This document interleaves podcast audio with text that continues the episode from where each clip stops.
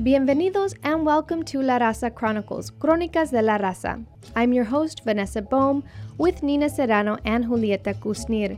We have a great program for our listeners tonight, full of news, arts, and culture. We'll hear an interview with Causa Justa about gentrification in the East Bay. We'll also learn about farm workers' call for volunteers to collect data in an effort to support education reform for children of farm worker families. Nina Serrano talks with Piñata Dance Collective, and Julieta Kusnir speaks with a Costa Rican filmmaker whose film will be featured in the San Francisco International Film Festival that kicks off this week. And of course, we'll bring you our weekly calendar of upcoming events to keep your eye out for. But first, we start with our weekly updates from Brazil and the news. Stay tuned.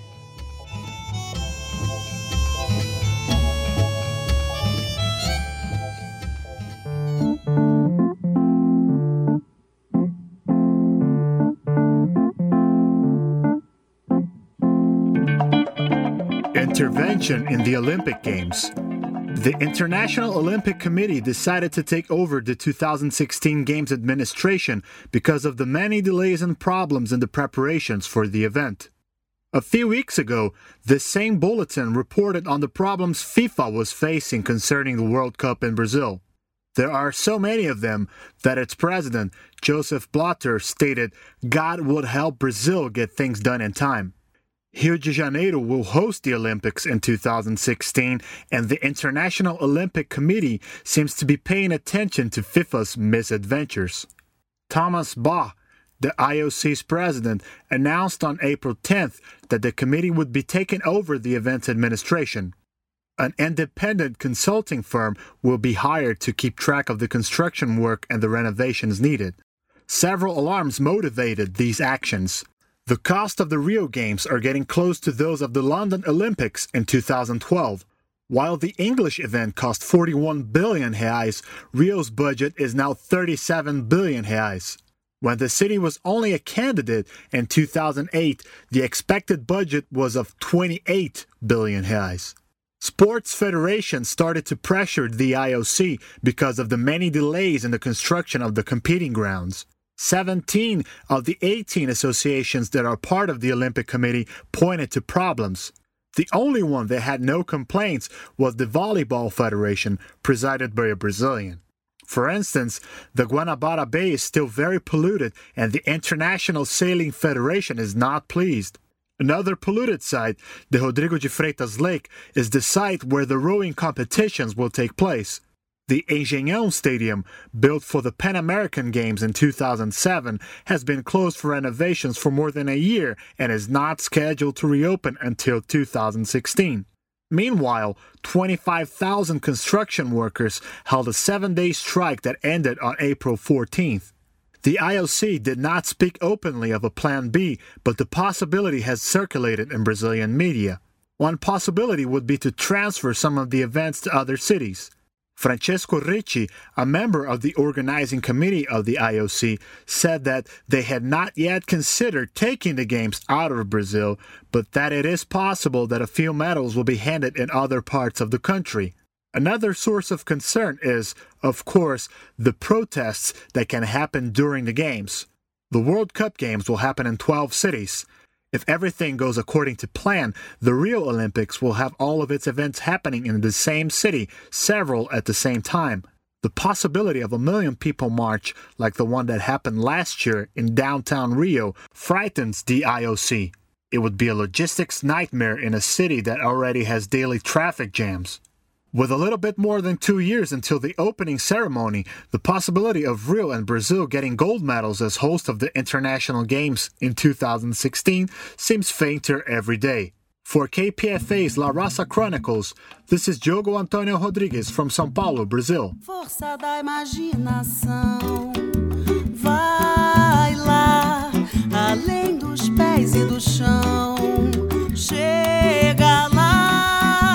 Que a mão ainda não toca, coração um dia alcança.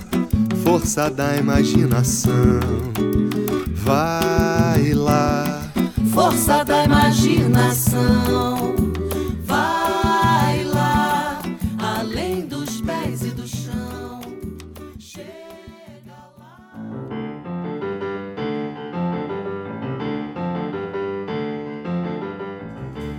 This is Vilma V with Noticias Sin Fronteras, news headlines without borders, covering Latino community news for the week ending April 20th. Mexico. U.S. Mexico border activists are reporting that the corporation responsible for building the wall that separates Palestinians and Israelis in the West Bank has been awarded a $145 million contract by the U.S. Department of Homeland Security to construct a quote virtual wall along Arizona's border with Mexico. The Israeli company called Elbit Systems is currently Israel's top supplier of military technologies and also produces military drones for sale. Their security system known as an Integrated Fixed Tower Project, or IFT, comprises of a series of security surveillance points outfitted with highly sensitive cameras and radars along the U.S. Mexico border. Activists are concerned about the linking of immigration reform with an increase in the militarization of the U.S. Mexico border. Bolivia and Chile. Last week, Bolivian President Evo Morales submitted legal documents to the International Court of Justice in The Hague in a legal attempt to secure Bolivia's claim to access the Pacific Ocean through Chile. Bolivia lost ocean access to Chile during a conflict in the late 19th century. The Chilean government, headed by President Michelle Bachelet,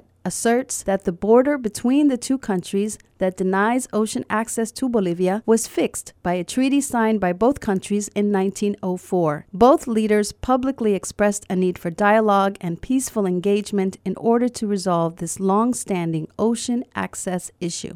Nicaragua. Seismologists in Nicaragua report that the country may be in danger of being hit with a major earthquake similar to the one which nearly destroyed the capital, Managua, back in 1972. Within the last few weeks, Nicaragua experienced three earthquakes between 5.1 and 6.7 on the Richter scale. It is feared that the recent tremors has reactivated an existing fault line under Managua. Many Nicaraguans have been sleeping outside in response to the earthquake warnings, and authorities responded by placing the entire country on, quote, extreme red alert for several days last week. Colombia. As a result of a recent domestic legal ruling, Colombian President Juan Manuel Santos has been ordered to issue a public apology on behalf of the Colombian government to social activists and trade unions for state crimes committed by the previous Colombian president Alvaro Uribe. From 2005 to 2009, during Uribe's administration, more trade unionists were murdered in Colombia than in the rest of the world combined. Colombia is currently in the middle of a heated presidential election campaign, with its people set to choose a new president on May 25th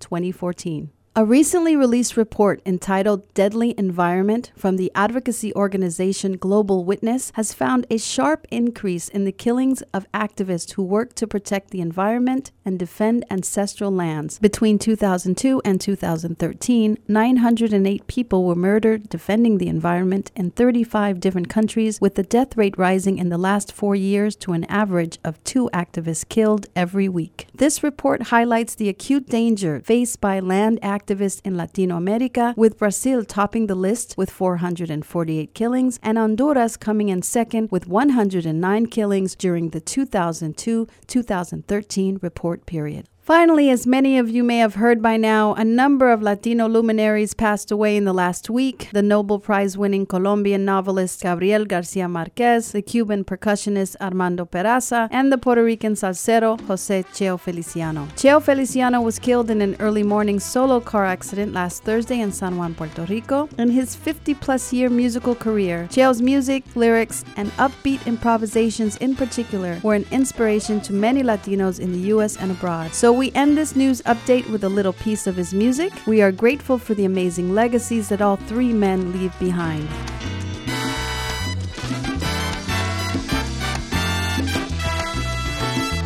Porque te empeñas en destruir mi felicidad.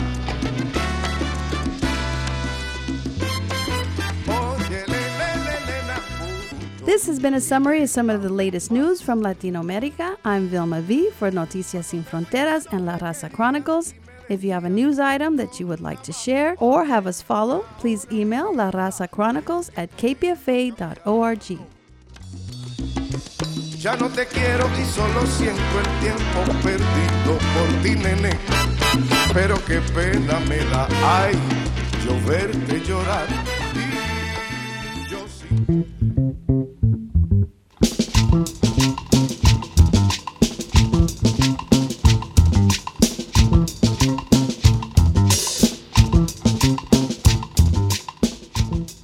listening to La Raza Chronicles, Crónicas de la Raza, and today we are going to be able to dive deep into an issue that is affecting most people in the Bay Area and actually most people in most cities, which is gentrification and displacement. We are very lucky to have in the studios with us Maria Poblet. She's the executive director of Causa Justa Just Cause, where she's been organizing around housing rights for 15 years. She is a Chicana in Argentina, and she's been working around these issues First at St. Peter's Housing Committee, St. Peter's merged with Causa Justa. She continued work at this member based organization to do political education, to do organizing, and to work for a more just Bay Area where people can live and thrive.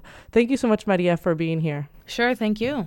Maria, so we are really excited to have you here because this report that took a long time to produce, Development Without Displacement Resisting Gentrification in the Bay Area, is very unique. It's unique on a lot of levels. One of which is that it was written in conjunction and the research was done to look at a health impact, to look at some of the many factors, many impacts that gentrification has beyond just people being forced to move and changes in demographics. So, walk us through some of the main areas that you all decided to really focus on when you wanted to look at the impact that gentrification has on communities? Well, we started even before that. I mean, coming from Causa Justa, Just Cause, we organize people who are directly impacted by displacement, Black and Latino families, working class people of all races.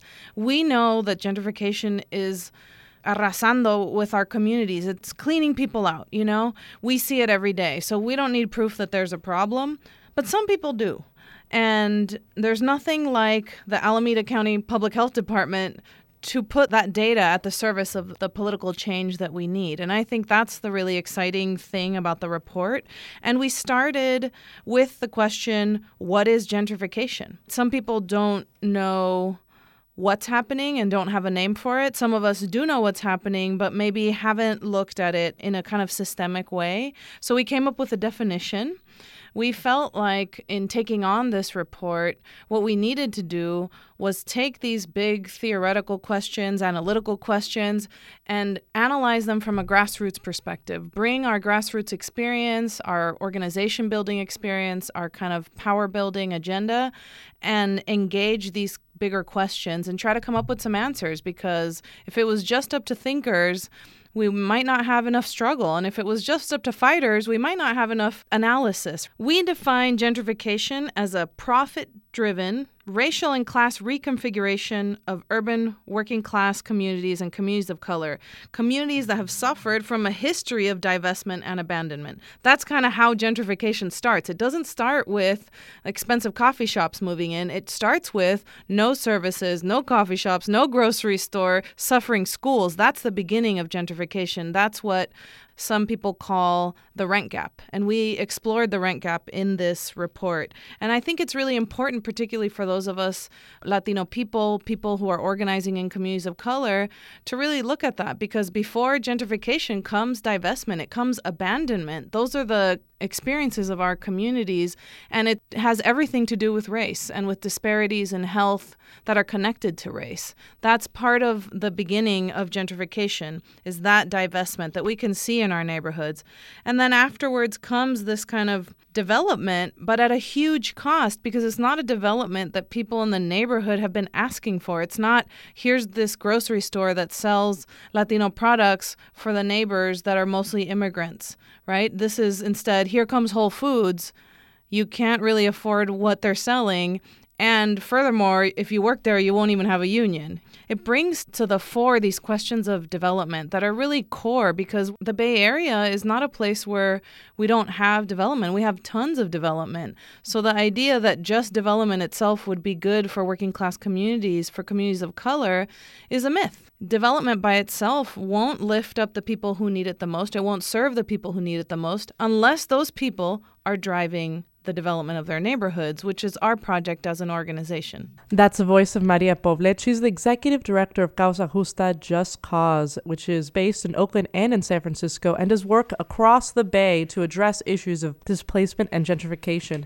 So, this report that it came out just earlier this month, Development Without Displacement Resisting Gentrification in the Bay Area, is something that really should be handed out to people as soon as they move to the Bay Area so they can understand the history of the Bay Area, so they can understand how things are changing. There's a wonderful map that shows the stages of gentrification in San Francisco and Oakland and also gives that history and that background where people can see that the divestment is not new. And this wonderful report by Causa Justa Just Cause in collaboration with the Alameda County Department of Public Health pointed out to a lot of other factors and a lot of other impacts and things that people don't normally think about when they think about gentrification displacement. What are some things that you think most people when they think about this important issue they maybe they don't take into account? Something related to the rising cost of rents is the rent gap. So before rents go up, rents are really low and development's coming in and there's a profit motive. If you kick somebody out, you could rent it for a lot more. And the fact that people are seeing that and think it's a problem is a huge opportunity for our movements because we can win over more people to our vision of development, to community led and community serving development. Another underlying kind of foundation of gentrification is public policy, right? The government government decides how they're going to deal with these huge corporations like Google, like Facebook, like Airbnb, and they decide that they're going to give Twitter a tax break and say you don't have to pay any taxes, but you can set up shop in our city because it's going to bring jobs. I don't know anybody who's a long term working class person of color in San Francisco that got a job at Twitter. So the idea that they promote is different than what how it plays out. And the government makes those decisions with or without community input or community advisement, you know? So that's a real issue. And then there's kind of racialized underdevelopment. These neighborhoods that are most impacted are historically African American neighborhoods. They're historically working class neighborhoods. Those are the neighborhoods that a lot of recent immigrants from Latin America end up in. There are neighborhoods that are underserved for decades and decades before gentrification steps in. And then some of the impacts that people may experience or, or may not know about are the loss of social, cultural, and community cohesion. If you had your next door neighbor watch your kid every day for the one hour gap between the free school program and when you your husband gets home from work that gets lost when you get displaced if you had the only honduran grocery store where you got your special food that you prepared for family gatherings like within a bus ride you lose that and it's as easy as looking at the Fillmore to see how painful the irony is of seeing you have these little flags that have pictures of black jazz musicians, and then the neighborhood is full of white people. There's a commodification and an appropriation of culture because the mission is exciting because it's a Latino neighborhood, so there's papel picado around. But where are the Mexicans? West Oakland has this long black history. It was the home of the Black Panther Party. And then gentrification is pushing all that away. But then it becomes like a decoration on development. Our people's culture, even the culture of resistance in our communities, becomes a decoration. It's horrible. And it's something that we really need to look at because there's also the culture of resistance, the culture of solidarity, the culture of building unity across difference. We need to reclaim that as part of fighting gentrification because we're losing housing security. There's environmental degradation that comes from this kind of development that doesn't have any brakes put on it, any conditions put on it. Just come, do whatever you want in our neighborhood, is what the city government says. And then they do whatever they want. And then you have stuff like the Lennar development in the Bayview in San Francisco that is built on poisonous land, and they're pulling up all of those toxins, and people are getting asthma. That's what happens. And then you also have something that most people don't directly connect, but that we're starting to understand the connection to, and that's criminalization and mass incarceration.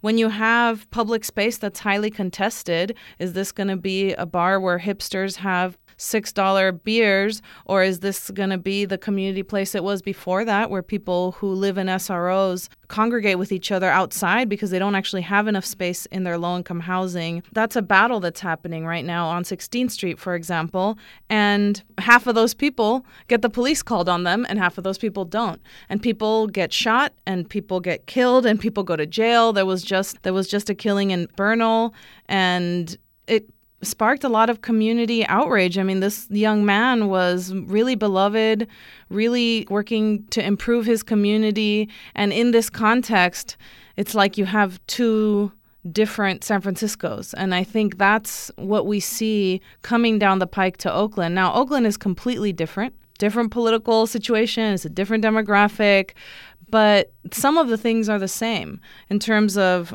what is the government doing about corporate accountability and how much power do communities have? Another hidden dynamic that we uncovered through this report is the loss of political power. So, in cities like San Francisco that are really well known for their progressive politics, there's a myth that it's a bubble. You just show up in San Francisco and it's a progressive bubble and you just live in the bubble. That's not true. The reason San Francisco has such a progressive history is that there are decades of people, mostly people of color and women of color, who have been organizing in those communities, creating the mandate that then city government had to respond to, organizing everyday people and making advances on labor, on community, on all these important issues in the movement. That's how we got that progressive. We got that progressive by organizing people, and those people get pushed out, so do their politics. That's the voice of Maria Poblet. She is the executive director of Causa Justa Just Cause. Causa Justa Just Cause is a multiracial grassroots organization building community leadership to achieve justice for low income San Francisco and Oakland residents. You're listening to Crónicas de la Raza. I'm Julieta Kusnir, and we're talking about an, a report that just came out that is really connecting a lot of dots. Um, Maria was just talking about Alex Nieto, who was murdered in Bernal Heights. We spoke with Benjamin Sierra, his close friend, who spoke of the organizing and how his murder by the police was very much connected to the fact that he was pushed out of a neighborhood that he used to know all of his neighbors and he returned to his old neighborhood and was seen as an intrusion and was seen as a threat. So this, Absolutely. I mean, Alejandro Nieto's situation is totally heartbreaking because that's his neighborhood more than anybody's and here the police shot him. I mean, it's it's no longer a safe place for him to be and he lost his life. I mean, that's that's what's really intense about gentrification. There's a level of criminalization of people of color, particularly of young men of color. That's it's a real threat to our communities, to our families, you know? So when people say, "Well, we're making the neighborhood better," the question is for who? So that's an important question. So this report actually gets into that pretty thoroughly, which is really wonderful because unfortunately, when we talk about gentrification, the conversation stops with the idea that people are pushed out and that's the problem. That's the problem, but there are many consequences. So this report was produced in conjunction with the Alameda County Public Health Department, actually the Place Matters team, which is a team of folks who are working to address the inequalities that they see in the in Alameda County through policy change and really trying to target land use and, and food policies and address things from a, from a whole wide range of different angles. So, with this report, you all were able to pinpoint and name the fact that gentrification is a public health issue, and this is something that not a lot of people are saying. Even though, as you mentioned, social cohesion, there's so many layers. So, can you talk to us for someone who maybe has never thought of gentrification in public health terms? Can you name some of the ways that, that you see this as a public health issue? What's really helpful about the public health approach to gentrification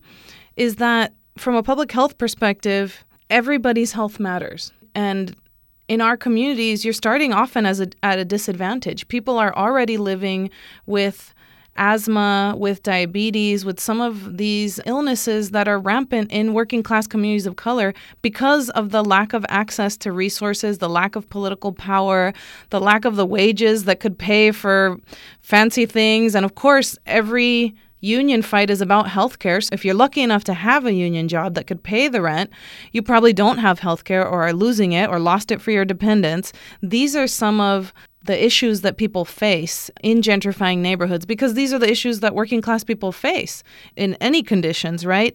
And the f- shrinking public funding and privatization of public programs and services really impacts the people who depend on them. I mean, you can't underestimate the impact that it has to you had your medicine at the neighborhood clinic, but now it got shut down and you have to go to the main clinic, which is two bus rides away, and you don't speak English. What's going to happen to you? You might get off your meds, right? And if you need that prescription for your health, it's going to really impact your health. And if you have a health crisis, it's going to impact your family. It's going to impact the women in the family who always pick up the slack when the public health services are lacking. It's something to think about because it's really integral. You know, it's really tied in together. There's a lot of things that make you healthy, and there's a lot of things that make you unhealthy. What's really helpful about the public health perspective is that it's systemic. There's the air you breathe, there's the choices you make, there's the neighborhood you live in, all these things impact your health as a person, and then the public health uh, as a collective, right? Something to look at here is we've been told that public health is something that's best taken care of by the private sector, right? All the public clinics are struggling to keep their funding. Most people don't have health care provided by their employers anymore. Most unions that were able to win health care benefits for their members are struggling to keep them now what we lose in that is huge. We lose the stability of our communities. We lose the quality of the air that we breathe. We lose the transportation that serves working class people's needs. People lose jobs. All of this impacts the health. You can imagine the stress of somebody who's facing an Ellis Act, and the majority of those people are seniors, they're elders in our community. You can imagine the stress of that, and then compounded with any other illness you may have by the time you're 70 the Im- enormous impact it has on your health. And what's really interesting and maybe nice to think about too, because gentrification can be pretty demoralizing, is that fighting back is good for your health. we didn't quite get to write a chapter about that in here, but we did encourage everybody to get involved, to do community organizing. Ana Gutierrez is a member of Causa Justa. She fought like hell for her home that she had had 34 years she had lived in that home. And she got an Ellis eviction, and she wasn't sure she wanted to fight, but she was having headaches. She was unable to sleep. She was feeling her heart palpitate. She didn't want to speak in public because she was afraid. She fought like hell to keep her home, and she got to keep it. And it changed her life. And it changed the life of all of us who were around to watch that. Because it's like David and Goliath. I mean, how you think David felt when he hit Goliath? Pretty damn good. And how many other people are that person? Like, there's a thousand Annas in all our neighborhoods. And the thing about community organizing is, we get to work with thousands of Anas and we get to form the solutions. We're trying to build this struggle and make it bigger. It's bigger than Causa Justa, way bigger than Causa Justa. There is no single organization big enough to address the problem of gentrification and the underlying dynamic of neoliberal development. It's going to take all of us. That's the voice of Maria Poblet. She is the executive director of Causa Justa, Just Cause. You can find out more about them on their website. They've recently produced a, an important report, Development Without Displacement, Resisting Gentrification in the Bay Area. This was con- written in conjunction with the Alameda County Department of public health department. And one thing that I found really exciting, which is something you really don't get to hear much about, are these opportunities to intervene and to, like you said, fight back because unfortunately, a lot of people look at gentrification as just inevitable. It's moved so far. How do we turn the tide? It seems like we're just drowning here in a in a sea of inequality. And Causa Justa has drafted points that if, if we really decided that okay, we're going to make this a priority as a society, we know that it's essential to address gentrification, not just for the health of vulnerable people, but the health of our community as a whole. If we know that this is true, what are the things that you all recommend we can start doing and start pushing for at, at a city council or at a, at a city and a state level? Well, the first thing to do is to change our minds. So we need to understand that gentrification is not natural. Displacement is not inevitable, and everyday people, when they come together, can change the course of history. And if the government is refusing to implement the policies that we want, well, we need to make that happen, right? The good old fashioned way. There are six things that we're pushing on our local governments to do, six key principles. So the first one is baseline protections for vulnerable residents. If you're vulnerable to gentrification, you're in a neighborhood that's changing quickly and you're in a rent controlled apartment, you need protections. If you're not in a rent controlled apartment, you need rent control. Uh, these are baseline protections that keep people in their homes. They're crucial. And they're protections that are put into the market. So we can't leave the housing market up to the developers only. Everyday people need to be setting the terms of the housing market. The second is the production and preservation of affordable housing, where there is affordable housing that is run by nonprofits, that's run collectively by residents, that's a cooperative, or that's affordable within the market, like through rent control, that needs to be preserved. And more housing needs to be developed that's deeply affordable. The third is the stabilization of existing communities. So communities as a whole need stability in order to thrive. A community is not made up of just one family. It's like hundreds of families and the networks that bring people together, the family-owned businesses, all of that needs to be preserved. The fourth is a non market based approach to housing and community development. So some people think the market is going to take care of everything and we just, you know, competition works itself out and if there's it's a supply and demand problem. It's really not a supply and demand problem. If we approach the problem of housing in a way that's about community needs, we can really make some advances. And we can't rely on the market by itself because the market is made by human beings and they make decisions. If anything, that's what we learned from the Occupy movement, right? Half of those people worked for the machine that made those decisions and they were like, hey, wait a minute, this isn't working. So I hope that whistleblowers come out um, in terms of the housing market as well because Human beings are making those decisions, so we, the people, need to be making those decisions.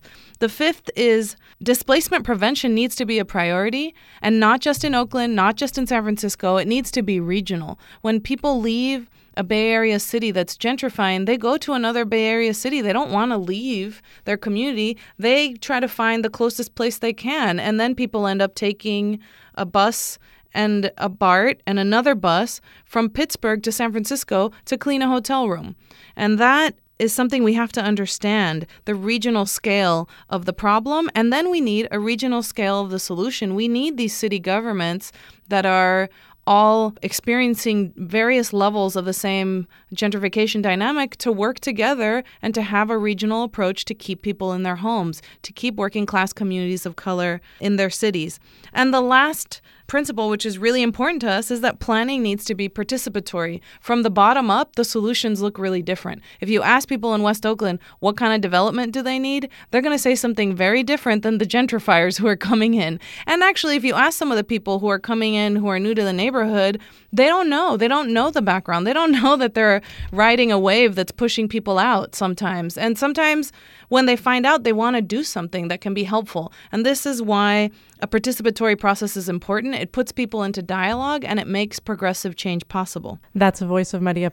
She is the executive director of Causa Justa Just Cause. And this whole report is really a call to action. That's how you close the report. It's saying now we have even more information. People already felt it in their bodies, felt it in their communities, the importance and the urgency to act to address gentrification and displacement but now this is just even more fuel for that. So I know that Causa Justa is constantly working with its members and doing different actions to call attention to these principles and to so tell us about what's happening later this week. How can people get involved and join join this movement? April 26 will be a very exciting day. There will be two important movement events happening. At 10 a.m., there will be a People's Forum in Oakland called Displacing Gentrification, a People's Forum to build unity in the fight for our communities at Met West High School on 1100 3rd Avenue in Oakland. So, this is a place for people to get involved. At Causa Justa, we organize mostly Black and Latino families who are facing displacement, and they're the most impacted. We have it all in our report, but they're not the only ones impacted. And of course, we can't reach everybody, it's impossible. And we don't have the illusion that we can do this by ourselves. So, this meeting is done in coordination with a ton of local activists and organizers, and we want everybody to come out. Let's roll up our sleeves and solve this problem together. And then on the same day, at noon, there will be a big rally in San Francisco. Act Now, Our City, Our Homes. That's at Civic Center at noon. That will be a big mobilization, and it will be the beginning of signature gathering for the anti speculation tax in San Francisco. The anti speculation tax will de incentivize flipping properties, which is such a common thing in, in San Francisco. So, if there are people listening that can't attend those actions but really want to get involved, how can people join in and support Causa Justa and become part of the larger network? You can sign up for updates at our website, which is cjjc.org. And if you are in a different city, we are part of a national alliance called the Right to the City Alliance, and we have the Homes for All campaign that has a website, homesforall.org. It's the time to stand up against gentrification. I just came back from an important movement meeting in Detroit, and they're facing gentrification too. And there's a lot of people in a lot of different cities trying to deal with this issue. We need to come together because it's only all of us coming together that will be big enough. You know, we need a movement too big to fail. That's the voice of Maria Poblet. She's executive director of Causa Justa Just Cause, and they've been working on this issue for many, many years. And find out more at their website, go to cjjc.org and stay up on their events. Muchísimas gracias por estar con nosotros. Realmente, um, we were super happy to have you here, and we look forward to getting more updates on all the great work that Causa Justa is doing. Ha sido un gran placer.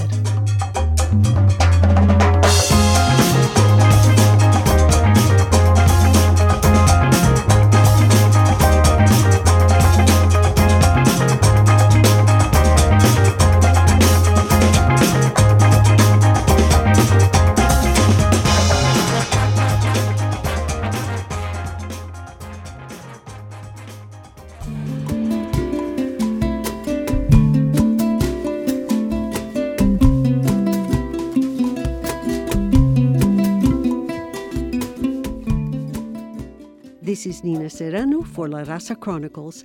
I have on the line Dr. Ann Lopez, who has a special request that she's making to La Raza Chronicles listeners. Welcome, Ann, to La Raza Chronicles.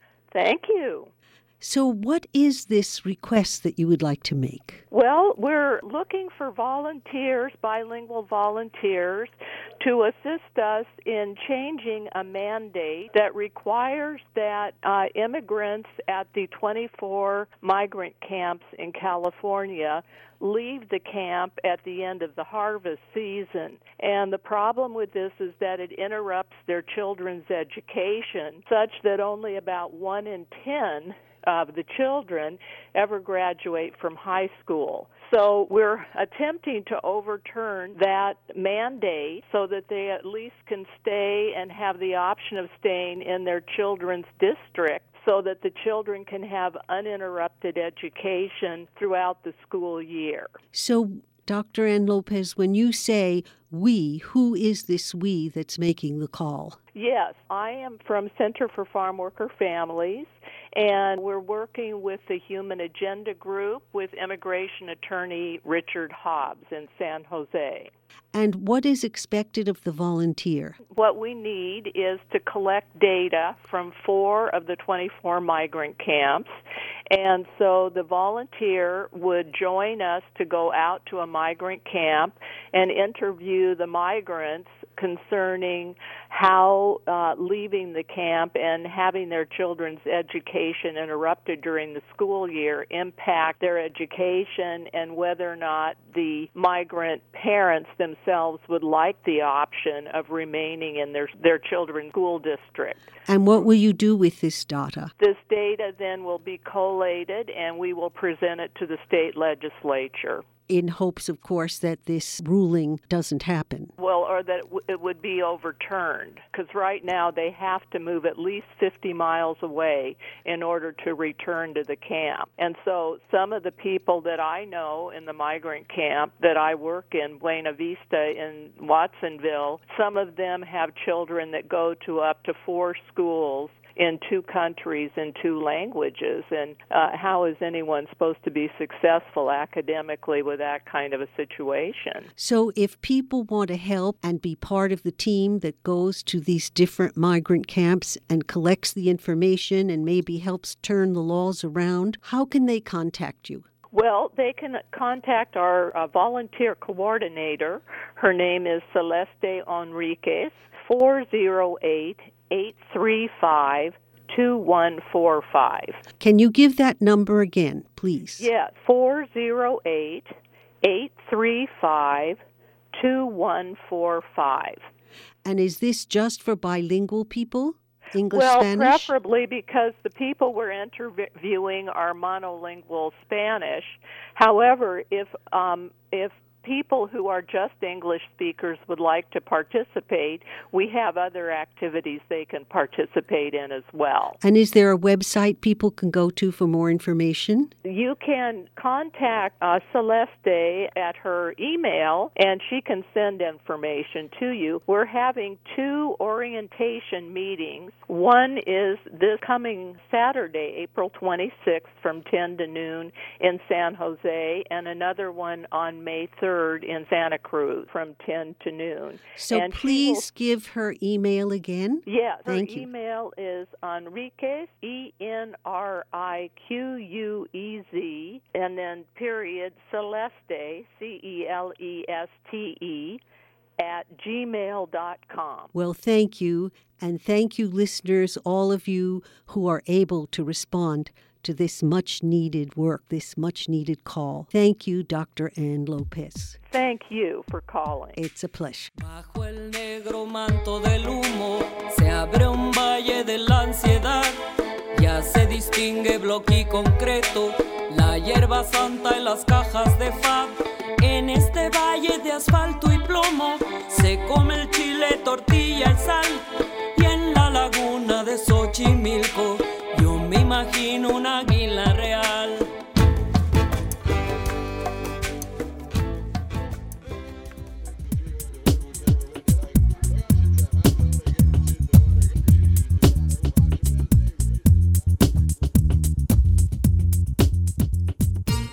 You're listening to La Raza Chronicles, Crónicas de la Raza. We are very lucky to have on the line with us Costa Rican filmmaker Neto Villalobos. His feature film, All About the Feathers, is going to be showing as part of the San Francisco International Film Festival. It's a film I had the pleasure to watch, and it really tells a, a story of country life in the sense that you really get a sense of place and you get a you get to feel what it's like to live in part of Costa Rica. So Neto, thank you so much for joining us. We're really happy to get to chat with you before you come to San Francisco and your film premieres here. Hi, hi everyone. I'm very happy to be talking here at, at the radio program, and I'm also excited to go to San Francisco because I've never been there. So your film, it's a story that it's hard to summarize because it really is more for me at least. I walked away with more with feelings than than the plot twists so much. It, it transmits a lot of uh, the sentiment of what life is like for the character. For people who haven't had a chance to meet Chalo, the main character in your film, all about the feathers. You know, he's a security guard. Can you tell us about him? In another festival, they said it's a movie about a security guard who's obsessed with his cock. wow. Very funny. Well, the movie is a deadpan comedy, and Chalo is a, a lonely security guard who wants a gamecock to go to the cockfighting rooster. I don't know, the cockfights. And when he finds the, the rooster, he starts to meet some other people and, and to make some friends that he didn't have before. So it's a, a deadpan comedy about friendship and about loneliness and about living in a different part of Costa Rica. It's not a movie about beaches and forest and all the nature we have here that it's amazing. It's more about feelings. That's the voice of Neto Villalobos. He's going to be sharing with us his feature film. He's going to be presenting it as part of the San Francisco International Film Festival. It's called All About the Feathers. Tell us a little bit more about where it's shot because you're right. When people think about Costa Rica, they're thinking, oh, I'm going to be on the Caribbean coast or I'm going to be in busy San Jose. We shot the entire film on a place called Puriscal. It's uh, 45 minutes from San Jose and it used to be like a very important town a long time ago and now it's completely forgotten. So it's kind of a mixture between san jose and like an old uh, abandoned city that also looks a lot like some places in san jose but it, it takes place in another town.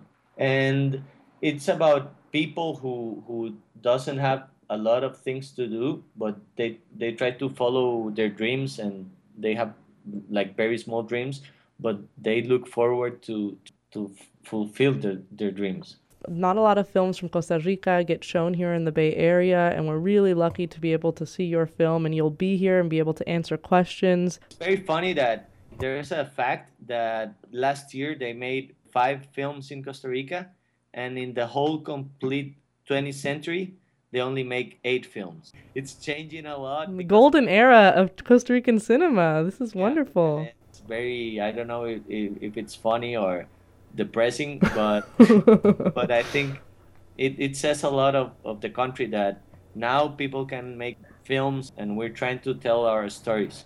And something I really appreciated, Neto Villalobos, was that the language, the dialogue in your film, it just feels so natural. And for me, by the end of the film, I was picking up these like Costa Rican, I was like, my, my, I was like, and yeah. you really get to flavor of how people talk in the sense that it feels so colloquial. And when I read about your film, I read that a lot of the actors are non professional actors. That really rang true because it felt so natural, it felt so real. So, can you tell us about that in your process in terms of dialogue and choosing your actors? mostly all of them are non-actors, people who doesn't have any experience. Some of them are motorcycle messengers. The other guy is he used to be a, like an agriculture, then a construction guy, then a Hare Krishna. Now he's a contemporary dancer.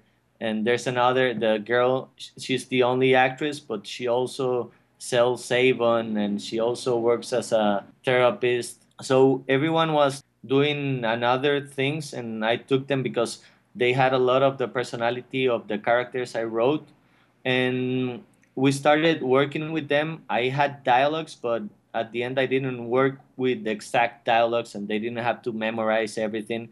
They just have to improvise in the way they talk and say what what I want them to say, but but in in their way, the way they talk, the slang they use. People also from Latin America, they watch the film and they're like, I didn't understand what they said, even though it's Spanish as well. Your film, you're going to be showing it in a few different locations here in the Bay Area. Tell our listeners how they can see all about the feathers on the big screen. They're gonna show the film on the 25th at the BAM also on the 27 and the 29 at Sundance Kabuki Cinema. They're going to show it three times. The three times it's uh, at night, 6:30 and 8:45. And if they got more questions, they can go to the sffs.org and look all about the feathers so they can watch the trailer and the schedule. Will you be attending any of any of the screenings? Yeah, I'm gonna be attending the three screenings.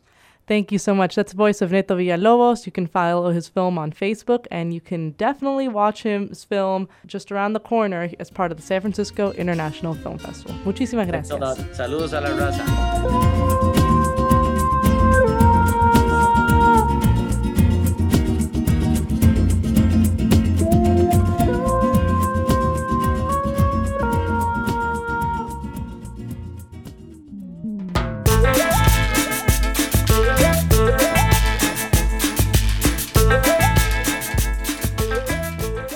This is Nina Serrano for La Raza Chronicles, Crónicas de la Raza. I have in the studio today Executive Director and Chief Choreographer of the Piñata Dance Collective, Elizabeth Bubion.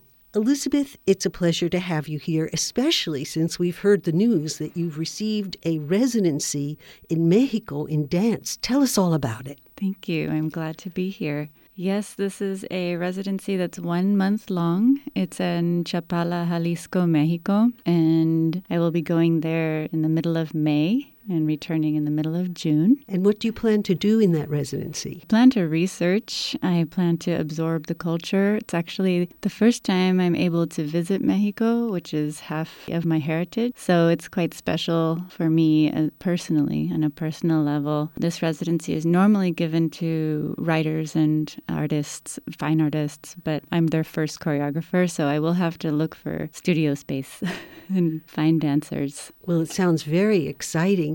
You talked about your family heritage being from Mexico. I see that your grandmother was a wonderful graphic and visual artist. Yes, it's true. Her name is Maclovia Duran Lujan Bubion, and she passed away when I was 12, but left a legacy of hundreds of drawings and poems and prayers that she had written for not only herself, but for her children and for her grandchildren. And wasn't one of your first pieces based on her work? Yes, yes. Well, I guess the first piece of the Piñata Dance Collective, I've been dancing for 25 years. Yeah, I did that piece three years ago. And what was was it? It was called Maclovia's Birds, Inspirados por el arte de mi abuelita. And it was a multidisciplinary theater production with dancers and live music and video. And what is your dance based on? Does it incorporate, for example, Aztec dance? Mine does not, but I do research Aztec cosmology and I incorporate the um, stories that I read about into my contemporary genre. Tell us about the benefit, the upcoming benefit you're going to be having for this residency. Yeah, it's at Shawl Anderson Dance Center on May 4th at 4 p.m. It's a Sunday afternoon. It's informal and it's to raise funds for my residency to be able to dance for a month out of the country. And I have invited some amazing artists and musicians, including Cuauhtemotec, who's an Aztec dancer, Catherine He, who is a Chinese traditional dancer, and three contemporary dancers, Sophie Stanley, Dominique Nigro, and Jeanette Mail. I also have incredible musicians, Afia Walking Tree, my longtime collaborator, Regina Wells, also another collaborator, and Brycene Mitchell. And we are all going to be taking the audience on a, I'd say, a visual and auditory journey of the history of the piñata, which actually started in China. really? Yeah. I notice that when I buy the made in China piñatas that they're almost impossible to break. it usually takes somebody's dad to come in and give it a giant whack. Yes. What is the history of the piñata? Well, it actually has two, I'd say, birth centers, and one of them is in China um, in the 14th century. And Marco Polo went to China in his travels and returned with the piñata and spaghetti and lace. and I, I don't know if they still use that particular ritual for their New Year's celebration, but that's how it first began. And then the Catholics of Italy and Spain Catholicized it and turned it into beating away our seven deadly sins and brought that um, Mexico and basically subjugated the Aztec tradition, which was a prayer for Huitzilopochtli. yeah. Which also had something to do with beating something and then it would break and gifts would fall out? Yes, it's unclear exactly what the uh, ritual entailed, but the, during the time of, like in December, the solstice, when they were praying to ask for the return of the sun, and that they did have a clay pot pinata that I'm not sure if it was broken or if it was just prayed into. Not sure about the history of that, but I'm open to researching more about that.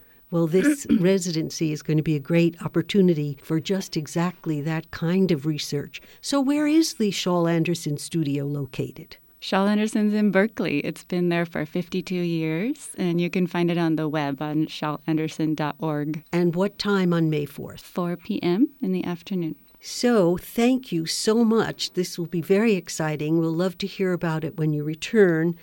Thank you so much, Elizabeth of the Piñata Dance Collective. Piñata Solo. In the beginning, I am a beet red baby born in a heat wave in the LA basin. Candy melts inside a piñata moon hanging in the backyard. Four sweaty brothers with blood stained knees line up with a baseball bat. Papa pulls the rope. Mom sleeps in the shade. I am suspended in the air by two sisters fighting over who will hold the baby. Their talons begin to slip as they pull. Dale, dale, dale. I am slipping. No pierdas el tino. She is sleeping. Porque si lo pierdes. They are fighting. Pierdes el camino. Who will catch me? Pulling skin off the bone, they have more color than me, more language, and they are hungry. The piñata moon breaks, and I fall into the grate alone. On the ground with no skin, I get lighter, breaking up into small pieces of pink, yellow, green, saltwater taffy wrapped in wax paper, enough to go around for everyone. I am generosity. Present time. Yo soy una media luna, pero soy un todo mujer. Is being a whole woman enough? I am only fractions of all the other things half Mexican, half Canadian, half a mother. Wait, I am a whole mother, but only 50% of the time. How can a mother be half? How can the moon be half? The moon is always whole. You just can't always see her. It's not true that no one caught me. The earth took me for her own. There is a reason for gravity. Tiny, sticky hands gather me up, one piece at a time. You just heard Elizabeth Bubion of the Piñata Dance Collective reading her original poem.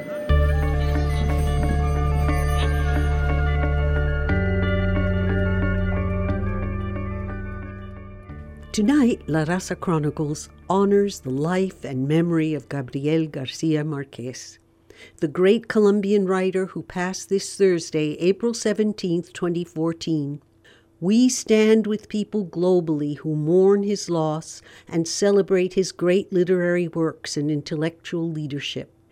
Besides introducing most of us to magical realism, Gabo, as he's also known, was always in the front lines in the international struggles against injustice. Famed novelist Isabel Allende said, quote, in a way, he conquered readers and conquered the world and told the world about us Latin Americans and told us who we are. In his pages, we saw ourselves in a mirror. Unquote. Gabo once wrote, I only write so my friends will love me more. And they did. Millions of people in many languages loved his work. He was a popular writer. Today we know the pain of his absence. But as the great Cuban poet Jose Marti has said, quote, Death is not real when the work of life has been well done. Unquote. Gabriel Garcia Marquez's work will be eternal. Gabriel García Márquez presente, ahora y siempre.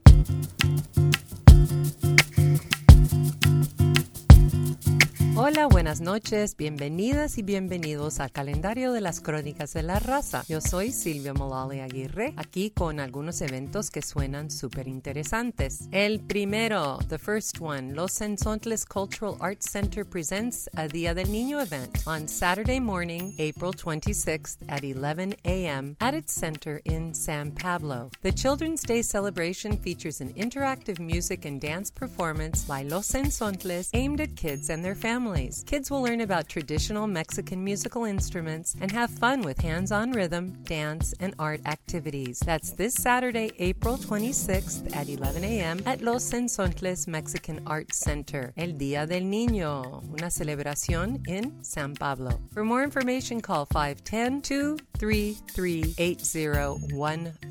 That's 510 233 8015. This Saturday, April 26th at 7 p.m. at Brava Theater, there will be a 2014 Carnaval San Francisco King and Queen competition. Winners will serve as official ambassadors of the 2014 Carnaval San Francisco Grand Parade. For more information, go to www.brava.org. That's it for this week's La Raza Calendar. Yo soy Silvio Malali Aguirre. Que pasen buenas noches, mucho gusto y nos vemos pronto. Gracias.